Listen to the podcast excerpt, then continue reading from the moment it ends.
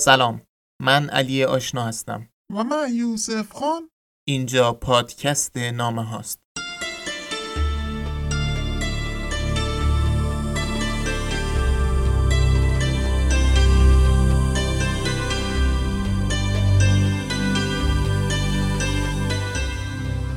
آهنگ نامه رو میشنوید از سیاوش قمیشی.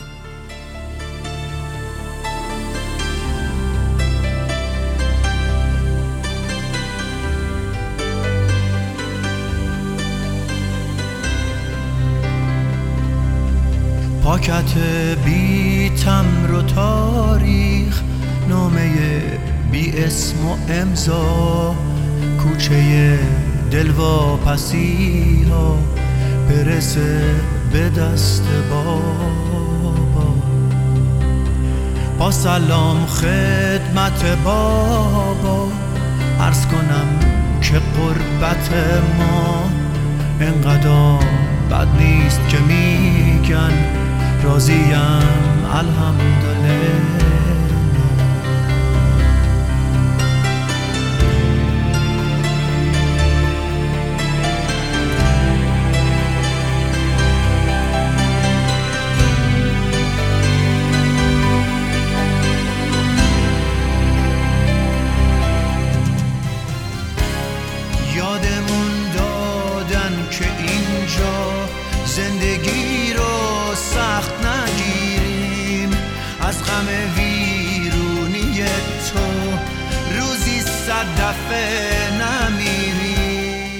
سلام. چطورین؟ ردیفین؟ امیدوارم که اوضاعتون خوب باشه و رو به بهتر شدن. این چیزی که دارید میشنوید قسمت سوم پادکست نامه هاست و طبق قرارمون در مورد قسمت های فرد به ادامه نامه های صادق هدایت خواهیم پرداخت. با ما باشید. راستی چند وقته که رفتم بی غم و غزل سر کار. روزگارم ای بدک نیست شکر قربت گرم بازار. قلم و دفتر شعرم توی گنج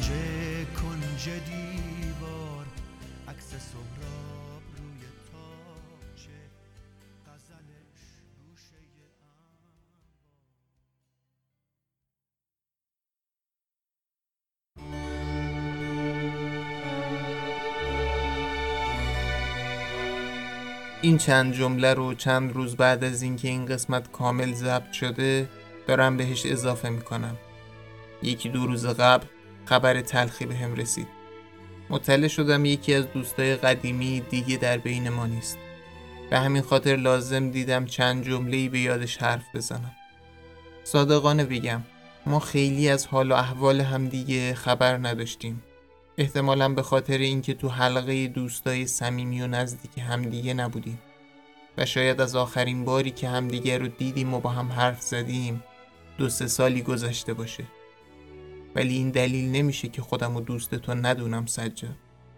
چون هر باری که میدیدمت یه جوری حرف می‌زدیم و معاشرت می‌کردیم انگار که همین دیروز همدیگه رو دیده بودیم. من همیشه ازت یاد گرفتم سجاد. در مورد مرگ چیز زیادی نمی‌دونم ولی مطمئنم که دلم برای ملاقات ها و گفتگوهای گاه به گاهمون تنگ میشه. این قسمت رو تقدیم می‌کنم به سجاد شفیعی فر یکی از دوست داشتنی ترین آدم هایی که شانس آشنایی باهاشو داشتم.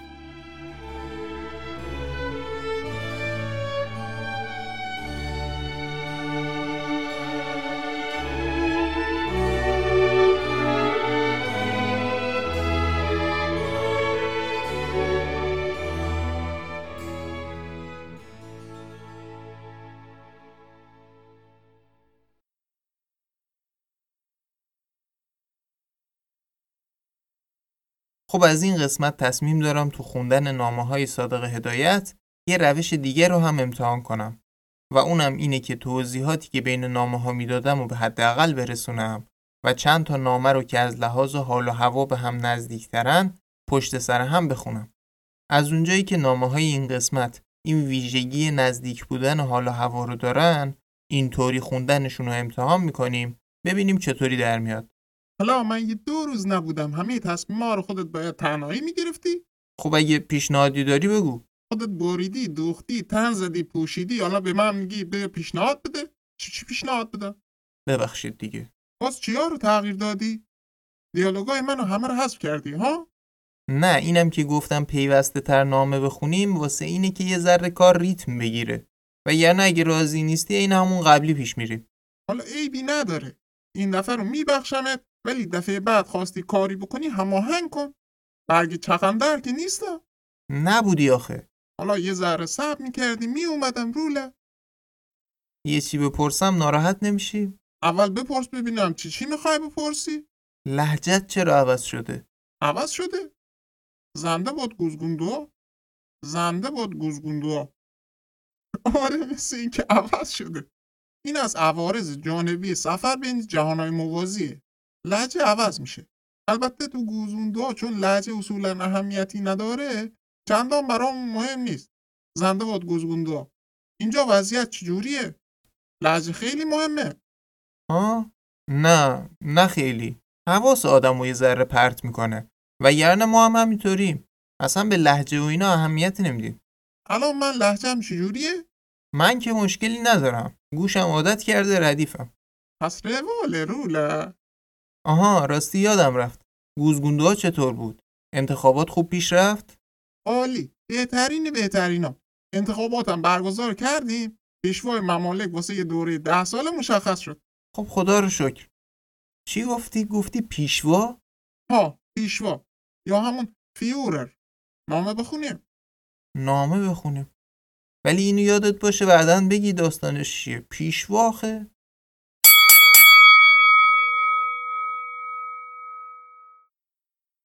پیش زمینه.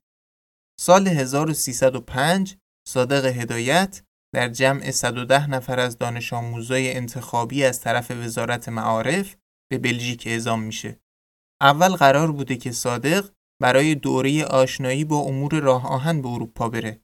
ولی یه سری اتفاقاتی میفته که برنامه عوض میشه. طبق چیزی که جنتی عطایی میگه ماجرا این بوده که حسن رهنما یکی دیگه از دانش آموزای اعزامی به خاطر مشکلاتی در زمینه ارث و میراث درگیر دادگاه و کارهای قضایی میشه و مجبور میشه 6 ماه دیگه تو ایران بمونه. به همین دلیل حسن رهنما و صادق هدایت جاشون رو با هم عوض می‌کنن. اینطوری که صادق هدایت برای تحصیل در متمتیکا اسپسیال میره اروپا که مثل اینکه ریاضیات عالی ترجمهش کردن و من به اشتباه تو قسمت یکم گفتم ریاضیات محض که از همین تریبون عذرخواهی می‌کنم. امروز یه درمیون داری عذرخواهی می‌کنی یا حواستو جمع کن دیگه ببخشید دیگه. بس دیگه باشه.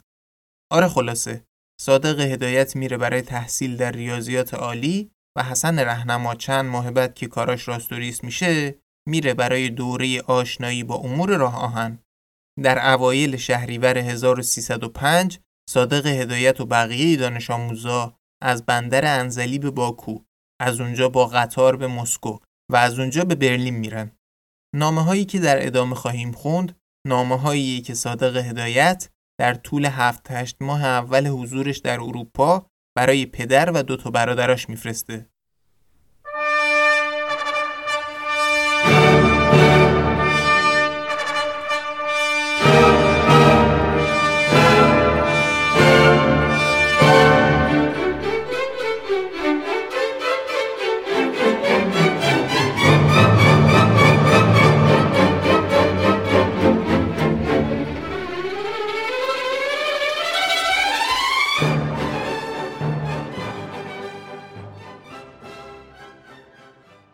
چهارم. نامه به پدر اعتزاد الملک به تاریخ دوازده شهریور 1305 برلن دوازده شهریور. حضور حضرت مستطاب عجل اکرم افخم آقای اعتزاد الملک. تهران خیابان خاقانی. اتهقام پقس. تصدق حضور مبارکت گردم. دیروز صبح وارد برلن شدیم و اجالتا در مهمانخانه کانت منزل گرفته ایم. حال بنده خوب است اما دندان درد سختی دارم. چون همان دندانی که کرم خورده بود از ریشه درد گرفته و گمان می کنم باید آن را کشید.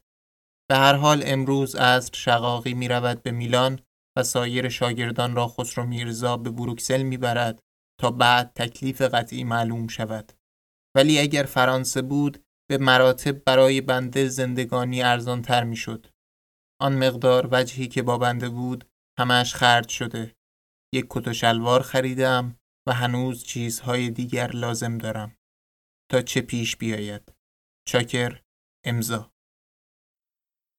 خب من الان برام سوالی که این شقاقی و خسرو میرزا کیان تا جوابش هم نگیرم دست و دلم اصلا نمیره سمت نامی پنجم خب شقاقی و خسرو میرزا اینا مسئولای دانش آموزه اعزامی بودن که شقاقی از آشناهای صادق هدایته. حالا اجازه میفرمایید بریم نامه پنجم؟ ها نامه پنجم نامه به پدر اعتزاد الملک بدون تاریخ ولی با توجه به شواهد و قراین مربوط به 13 شهریور 1305 حضور حضرت مستطاب عجل اکرم افخم عالی آقای اعتزاد الملک دام اقباله العالی مشرف گردد خیابان خاقانی تهران اته قمپقس تصدق حضور مبارکت شوم دیروز یک کارت از برلن فرستادم و چنان که بنا بود دیشب حرکت کنیم به تعویق افتاده امشب به سمت بروکسل حرکت کرده و فردا وارد بلژیک خواهیم شد. این کارت را که ملاحظه می‌فرمایید همان مهمانخانه است که منزل گرفته ایم. دیروز صبح هم رفتیم در باغ وحش برلن. خیلی جای تماشایی است. در همانجا exposition هندی ها هم بود. خیلی جالب توجه بود. در مسکو مقبره لنین را زیارت کردیم. این هم دیدنی است. خود لنین را مومیایی کردند و در سردابی روی تخت خواباندند. منظره قشنگی دارد. به هر حال تا یکی دو روز دیگر آدرس بنده معلوم خواهد شد. به همه اهل خانه سلام میرسانم. امضا. نامه شیشم نامه به پدر اعتزاد الملک به تاریخ 15 شهریور 1305 15 شهریور حضور حضرت مستطاب اجل اکرم افخم عالی آقای اعتزاد الملک دام اقباله العالی مشرف گردد. خیابان خاقانی اته قامپقس تصدق حضور مبارکت گردم امروز دو ساعت بعد از ظهر وارد بروکسل شدیم و تا حال که نزدیک غروب است در ایستگاه راه آهن منتظر جا و مکان می باشیم. تا پانزده روز دیگر شقاقی به میلان مراجعت می کند. آب و هوای اینجا خیلی خفه و دلگیر است. به علاوه اینجا نسبت به فرانسه همه چیز گرانتر است و زندگانی خیلی سخت می باشد. اگر ممکن بود و به فرانسه می رفتیم از هر حیث برای بنده بهتر بود که هرگاه کابینه عوض شد این برای بنده آسان خواهد بود. از طرف دیگر به پاریس پرواز در اینجا چند کلمه خوانده نشد. برای بنده در بلژیک دشوار است. اگر در این باره اقدامی بفرمایید خیلی متشکر خواهم شد. صادق امضا نامه هفتم نامه به پدر اعتزاد الملک به تاریخ 15 شهریور 1305 گان 6 سپتامبر 1926 در دولت منزل حضرت مستطاب عجل اکرم افخم عالی آقای اعتزاد الملک. خیابان خاقانی اته قامپقس تصدق حضور مبارکت گردم. تا کنون دو کارت فرستادم امروز دوباره تصدیع داده. خواهشمندم هرچه کاغذ سربسته و مجله که به آدرس بنده به تهران آمده به فوریت ارسال دارید و از این به بعد هر کاغذی رسید آدرس کنونی بنده را روی آن نوشته به پست رد کنید که مستقیما به گاند بیاورند. اقدامات حضرت عالی به جایی نرسید و بالاخره خواهی نخواهی به اینجا روانه شدیم. در اینجا به هیچ وجه به بنده خوش نمیگذرد و خیال بنده راحت نیست. خرج راه ما تا بروکسل نفری 90 تومان شد و زندگانی در اینجا با ماهی 25 تا 30 تومان بیشتر نمی شود. در فرانسه از این هم ارزان تر است. امضا نامه هشتم نامه به پدر اعتزاد الملک به تاریخ سی شهریور 1305 21 سپتامبر 1926 در دولت منزل حضرت مستطاب عجل اکرم افخم عالی آقای اعتزاد الملک دام اقباله. خیابان خاقانی ته قامپقس تصدق حضور مبارکت گردم. تقریبا مدت ده دوازده روز است که در بروکسل بدون تکلیف مانده ایم ولی امروز شقاقی از میلان مراجعت کرد و در ضمن تحقیقاتی راجع به مدرسه مهندسی در پاریس کرده بود. همچنین تلگرافی با وزارت فواید عامه مخابره کرده که اگر اجازه دادند شاگردان را به پاریس ببرد. چون که در بروکسل و در تمام بلژیک مدرسه‌ای که به کار بخورد وجود ندارد و در همین نزدیکی کار ما یکسره خواهد شد.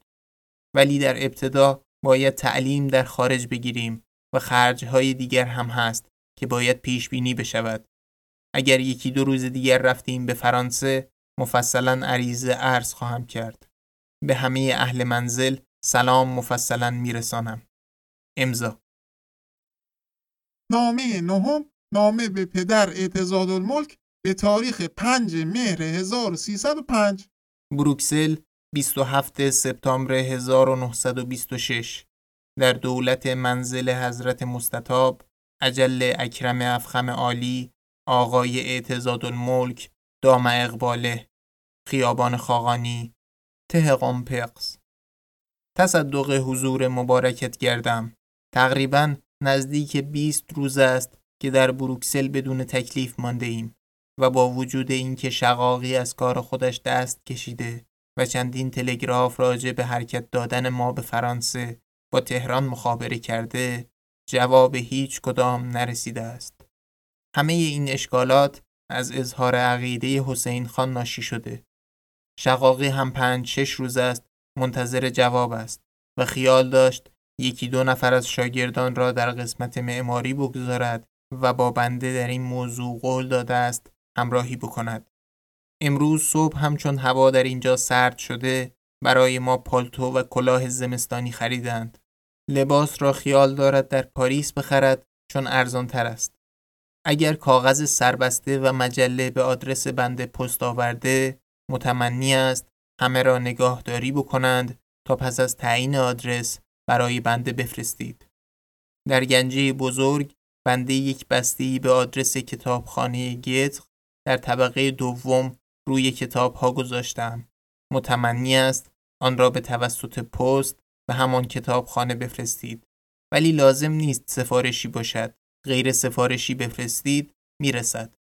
این کارت را بنده در یکی از موزه های اطراف شهر خریدم. امضا این حسین خان کی بود که همه اشکالات از اظهار عقیده اون ناشی شده بود؟ نمی‌دونم. حالا هر اسمی اومد می‌خوای بپرسی این کی بود اون کی بود؟ بدونیم بهتره دیگه نیست؟ من هر جا چیزی بدونم خودم میگم. ردیفه؟ نپرسم یعنی؟ بپرس آقا بپرس. خارولم نامه دهم نامه به پدر اعتزاد الملک به تاریخ 13 مهر 1305 گان 5 اکتبر 1926 در دولت منزل حضرت مستطاب عجل اکرم عالی آقای اعتزاد الملک دام اقباله. خیابان خاقانی اته قمپقس. تصدق حضور مبارکت گردم. اینک سه روز است که در گاند هستیم متمنی است به فوریت از گنجه کوچک که در روی میز است دو پاکت زرد رنگ که محتوی تمر است و یک پاکت دیگر آبی رنگ همچنین کتاب جبر فرانسه را به آدرس بنده بفرستید. ولیکن هر سه پاکت را سفارشی دو قبضه کنید. آدرس بنده این است. استین هو شوس دو کوختر کتق وویت گان بلژیک Música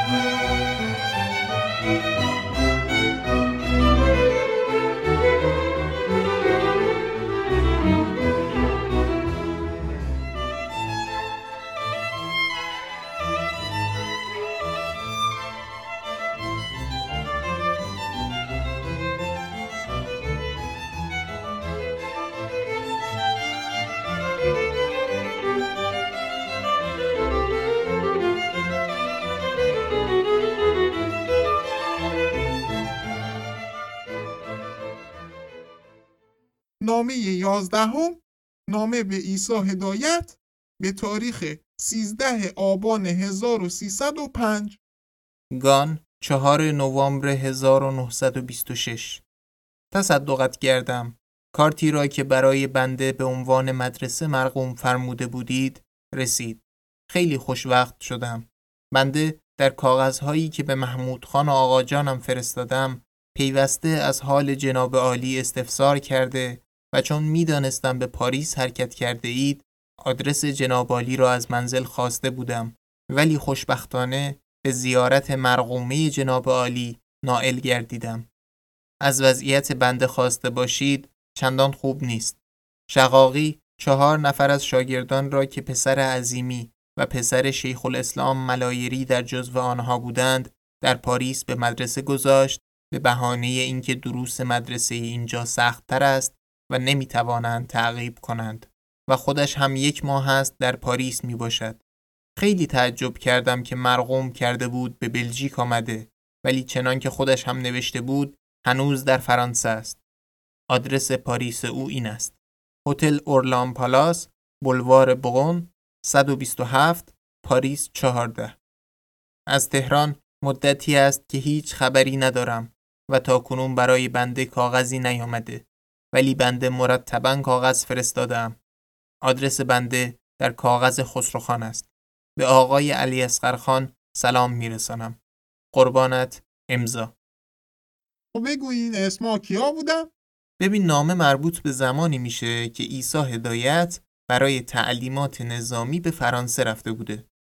اولین اسم پسر عظیمیه که من دو تا حدس در موردش دارم. اول اینکه ممکنه منظورش از پسر عظیمی محبوب عظیمی باشه که اون هم از محصلان اعزامی به اروپا بوده و جلوتر یه نامه بهش داریم. حدس دوم هم, هم اینه که این عظیمی ممکنه صادق عظیمی باشه که چند تا عکس تو فرانسه در سال 1307 با صادق هدایت داره یه عکس که جفتشون تو قایق نشستن و توی صفحه اینستاگرام گذاشتم. حالا گمان می‌کنم که این صادق عظیمی همون صادق عظیمی باشه که به گفته علی نقی آلیخانی دوست اسدالله علم بوده و تو دوره نخست وزیری علم میشه مشاور امور کار در سازمان بین المللی کار در ژنو که آقای آلیخانی تو مصاحبهش با تاریخ ایرانی میگه از یادداشتهایی که علم واسه این آقای صادق عظیمی تو ژنو میفرستاده برای کتاب خاطرات علم استفاده کرده. پس شد دو تا حدس. یکی محبوب عظیمی و دومی صادق عظیمی. البته شایدم بالکل این حدس اشتباه باشه و این پسر عظیمی که اینجا بهش اشاره شده یه نفر دیگه ای باشه. خب آره. اسم بعدی پسر شیخ الاسلام ملایریه که این آقای شیخ الاسلام ملایری تو دوران پهلوی اول و دوم چندین دور نماینده مردم ملایر نهاوند و توی سرکان در مجلس شورای ملی بوده. حالا این پسر عظیمی و پسر ملایری جزو اون چهار نفری بودن که آقای شقاقی میبردشون پاریس که اونجا تحصیل کنن. صادق هدایت هم از این موضوع شاکیه چون فکر می‌کرده قرار اونو هم ببرن. اسم بعدی خسروخانه که صادق هدایت به برادرش میگه آدرس من تو نامه خسروخانه ایشون خسرو هدایت پسردایی صادق هدایته که تو عکس کاور این قسمت کنار صادق هدایت ایستاده و اونم از دانش آموزای اعزامی به اروپا بوده. آخرین اسمم آقای علی اسقرخان هستش که صادق هدایت بهش سلام میرسونه. من نمی‌دونم ایشون کیه ولی احتمال داره یکی از اونایی باشه که همراه عیسی هدایت برای یادگیری تعلیمات نظامی به پاریس رفته. این که نصف نصف شد حدس و گمان و احتمالات؟ خب وقتی قفلی می‌پرسی این کیه اون کیه من مجبورم هرچی به نظرم می‌رسه بریزم رو دایره. نتیجهش هم میشه این. حالا ایبی نداره روله نامه دوازدهم نامه به عیسی هدایت به تاریخ 16 دی 1305 گان 6 ژانویه 1927 آقای ایساخان هدایت مدرسه نظامی توپخانه ای او ای پواتیه وین فرانسه. تصدقت کردم. همان روز دوم ژانویه که از پاریس حرکت کردم ظهر را به بروکسل رسیده نهار را در آنجا خوردم و فوراً با راه آهن به سمت گان روانه شدم. سه بعد از ظهر وارد گان شدم و دوباره به همان زندگانی پیش مداومت می دهم.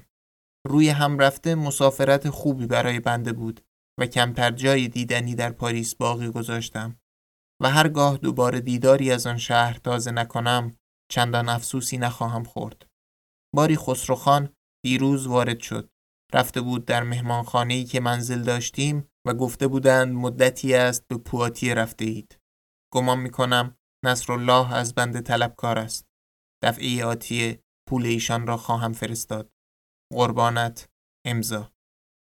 این نصرالله که میگه طلب نه خب نامه سیزدهم نامه به پدر اعتزاد الملک 4 اسفند 1305 23 فوریه 27 ویا مسکو. حضور حضرت مستطاب عجل اکرم افخم بندگان عالی آقای اعتزاد الملک هدایت دام اقباله. خیابان خاقانی اته قامپقس تصدقت کردم. دیشب ساعت پنج از گان به بروکسل حرکت کرده و از آنجا ساعت یک ظهر وارد پاریس شدم. و فورا در خارج شهر پاریس کاشان به سراغ سرپرست وزارتخانه رفتم. بالاخره پس از زحمات زیاد به واسطه تغییر آدرس او از ایشان ملاقات کرده کاغذ شقاقی را به ایشان ارائه دادم و شام را مهمان ایشان بودم. قرار گذاشت فردا به همراهی بنده برویم به مدرسه که ترتیب کار بنده را بدهد. بعد از تعیین آدرس مفصلا عریض عرض خواهم کرد. چاکر امضا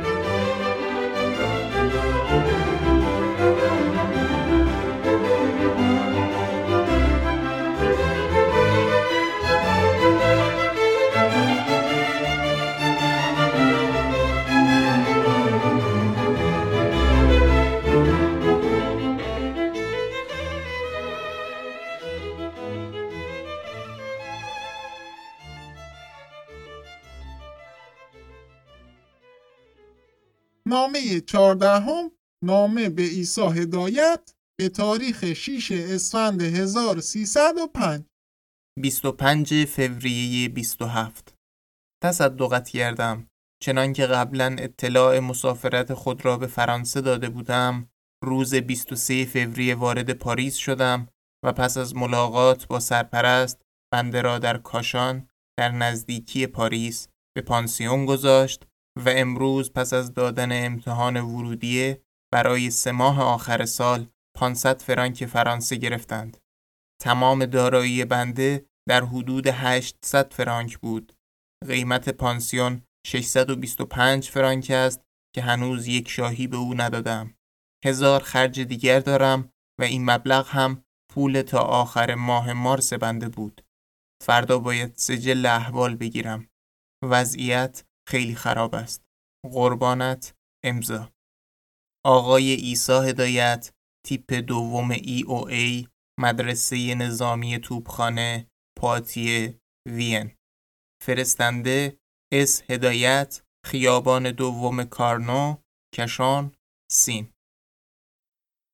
نامه پانزدهم نامه به عیسی هدایت به تاریخ 13 اسفند 1305 آقای ایسا هدایت تیپ دوم ای او ای مدرسه نظامی توپخانه پواتیه وین.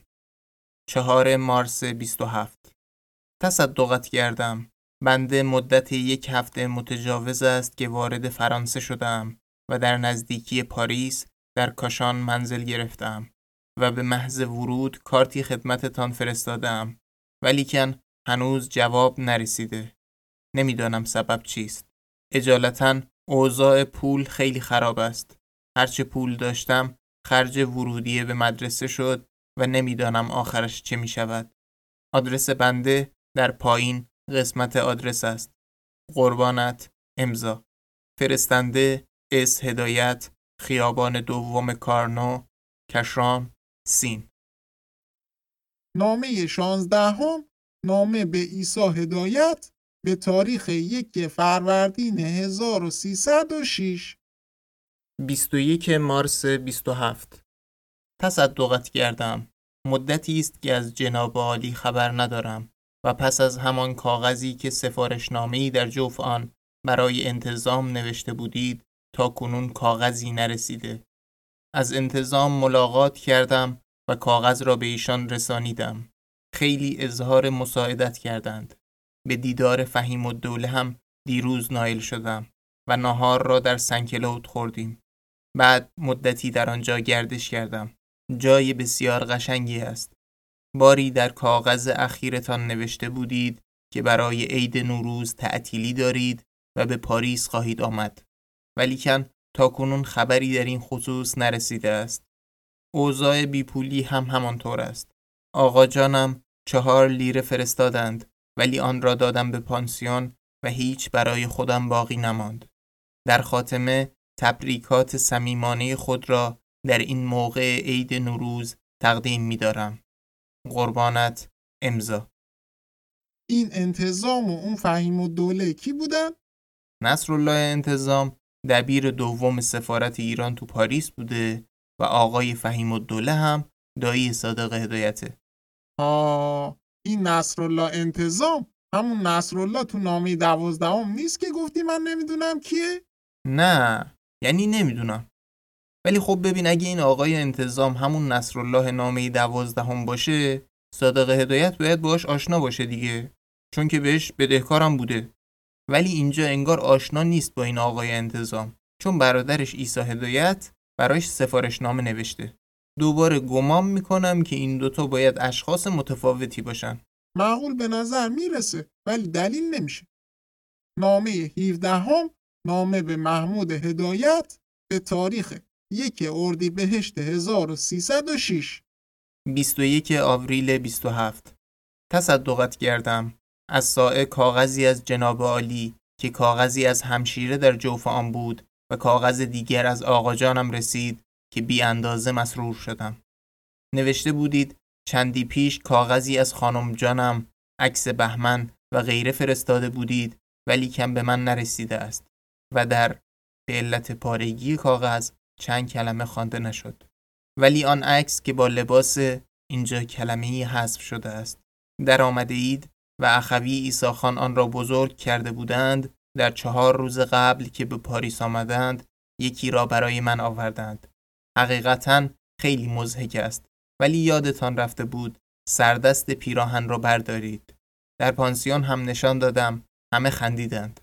باری اجالتا پنج روز است که از تعطیل پاک میگذرد و چهار روز دیگر باقی مانده است. در اولین روز تعطیل اخوی ایساخان آمدند به سراغ من و تا دیروز عصر در پاریس بودند. خیلی از بیپولی شکایت داشتند و به درد بنده گرفتار شده بودند. روز بعد از فهیم و دوله ملاقات کردیم.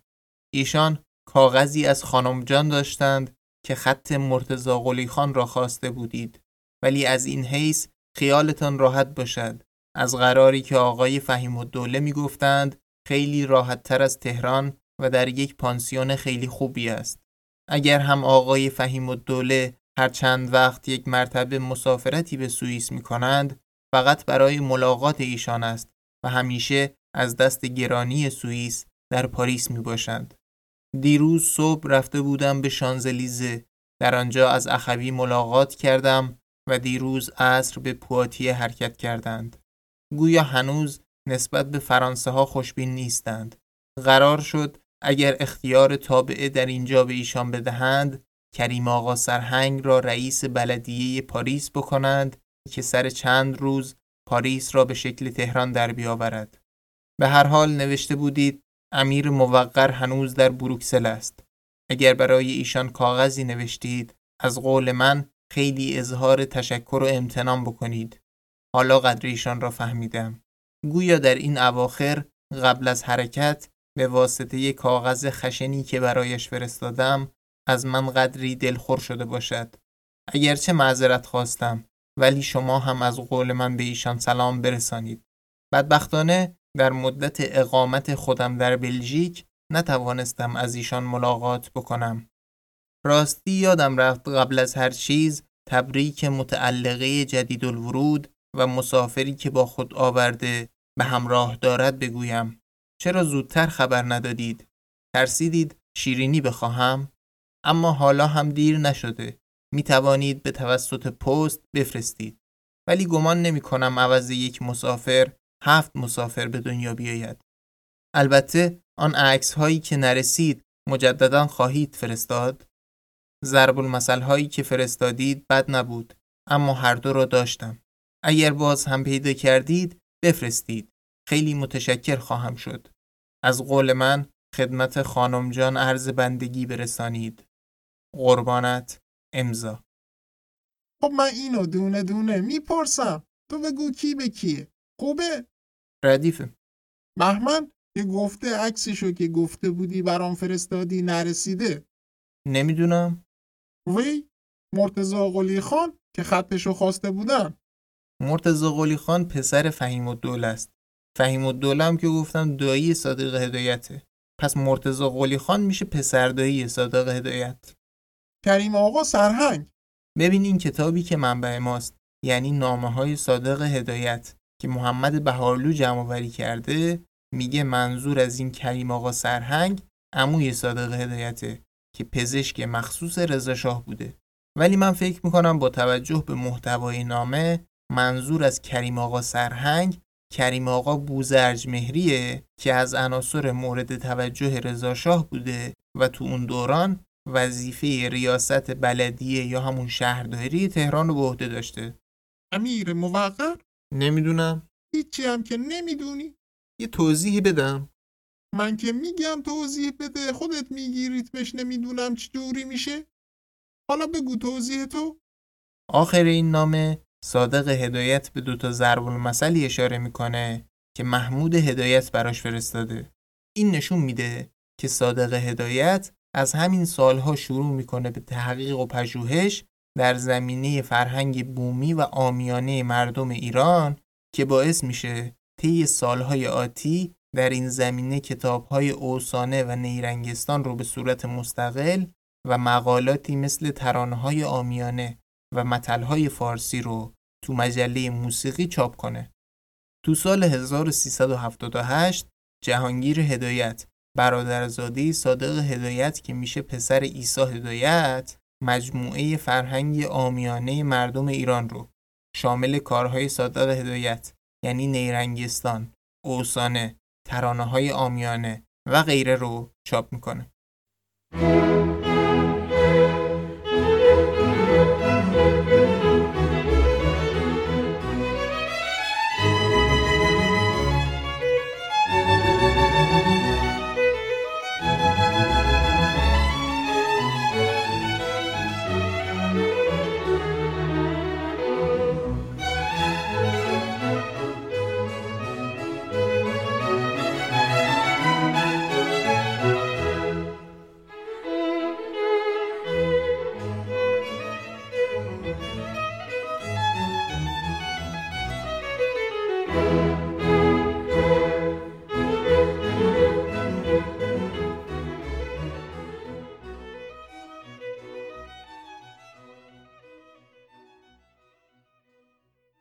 خب اینجا نامه هایی که قرار بود تو این قسمت بخونیم به پایان می‌رسه. ولی دیالوگای منو کم کردی. بهت بگم که نگی نفهمید. بذار راستشو بگم دیگه. کسایی که قسمت اولو شنیده بودن گفتن که لحن و لحجت یه جوریه که حواس آدمو پرت می‌کنه. پس منو همینطوری مفتی فروختی به مخاطبا ها؟ پیشکن این دست که نمک نداره.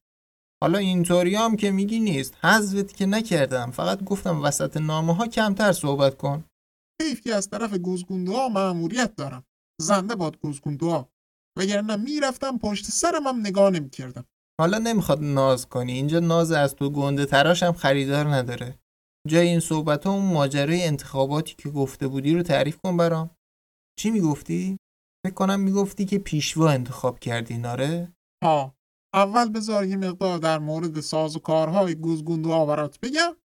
ببین تو ممالک گوزگوندوها ما 176 تا مملکت داریم.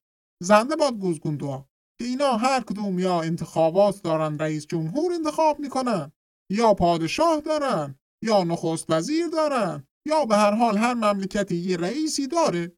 حالا هر ده سال یک بار بین این رؤسای مملکت ها یه رأیگیری می‌کنیم. که پیشوای گوزگوندوها رو که بهش میگن فیورر انتخاب کنیم. زنده باد گوزگوندوها تو این انتخابات که رفته بودم رؤسایی که کاندید شده بودن به نفع آقای جوزف استالین کنار کشیدن. آقای استالین هم از مملکت اتحاد شوروی با کسب اکثریت آرا شدن پیشوای ممالک گوزگوندا زنده باد گوزگوندا اوه اوه اوه. عجب شلم شوربایی. کدومشو بپرسم حالا؟ ببین مگه نمیگی انتخابات بین رؤسای کشورها بوده؟ تو چرا رفته بودی؟ دستور دادم با عنوان عضو کمیته برگزاری انتخابات برم اونجا حضور داشته باشم. آها. بعد شما الان اونجا جوزف استالین دارین؟ چون ما اینجا یه دوره یه جوزف استالینی داشتیم ولی خب قدیما. ها ما هم جوزف استالین داریم. ولی اینطور نیست که هر کی تو این جهان شما هست ما هم اونجا داشته باشیم. هر اتفاقی که اینجا میفته اونجا هم بیفته. بعدش هم این که ما 90 و خورده ای سال تو تاریخ از شما عقبیم. واسه همینی که جوزف استالین شما قدیمیه واسه ما مال همین الانه. جالبه. بعد الان تو می‌دونی که جوزف استالین ما اینجا چه کارایی کرده؟ یا این پیشوایی که گفتی تو جهان ما چه داستانایی درست کرده؟ نه دیگه. من اصلا مأموریتم اینه که همین اطلاعات رو جمع کنم ببرم گوزگوندو. زنده باد گوزگوندو ولی از اقبال بلندم منتر منتر تو شدم. اینجا با پادکست و نامه و صادق هدایت اسیرمون کردی. نمی‌ذاری به کارمونم برسیم؟ ای بابا من چیکار تو دارم؟ زورت که نکردم. هر کاری دلت می‌خواد بکن. خب نمیشه روله چرا نمیشه؟ این کارا حساب کتاب داره. فکر کردی همینطوری هر دنبیلی؟ از میون این 8 میلیارد آدم اومدم سراغ تو؟ هر دنبیلی که نه. فکر می‌کردم انتخاب شدم. مسخره می‌کنی؟ جدی دارم با حرف می‌زنم. باشه جدی. چرا اومدی سراغ من؟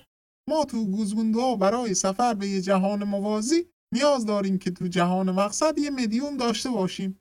زنده باد گوزگوندوها این مدیوم هم کلید ورود ما به این جهان موازی مقصده هم محدوده عمل حرکت و درک ما رو تو این جهان تعیین می‌کنه. گرفتی چی شد؟ یعنی الان که تو گیر سپیچ دادی به پادکست و نامه برای من امکان نداره که درگیر موضوع دیگه ای بشم. آها. یعنی هر کاری من بگم تو باید انجام بدی؟ نه این قدم خوش به حالت نیست. اون دفعه هم گفتم من گماشتت نیستم. من فقط از گوزگوندو دستور می‌گیرم. زنده باد گوزگوندو. ولی خب چون تو مدیوم من هستی نقش محدود کننده برای حرکت عمل درک من تو این جهان داری. عجب. خب سوال بعدی این که از کجا می‌فهمین کی مدیوم کیه؟ یعنی هر کی تو جهان ما مدیوم یکی تو جهان شماست؟ یا اصلا اینو بگو برعکسش هم برقراره؟ یعنی من اگه بخوام بیام جهان شما تو میشی مدیوم من؟ الان می‌خوای همینطوری یه تک سوال بپرسی؟ بابا خب سوال دارم چیکار کنم؟ نپرسم؟ بپرس. منم که مجبورم جواب میدم. ولی لااقل این مخاطبات رو اسیر نکن مثل من. خوبیت نداره. راست میگی. خب مخاطبای گرامی پادکست امیدوارم که راضی بوده باشید از این قسمت. و اگه دوست داشتین ما رو به دوستا و آشناهاتون هم معرفی کنین. پیشنهاد می‌کنم به صفحه تلگرام و اینستاگرام پادکست هم سر بزنین. در نهایت هم این که سلامتی باشه و خدا حافظ تا قسمت بعد. خدا نگهدار. آنچه در قسمت بعد خواهید شنید.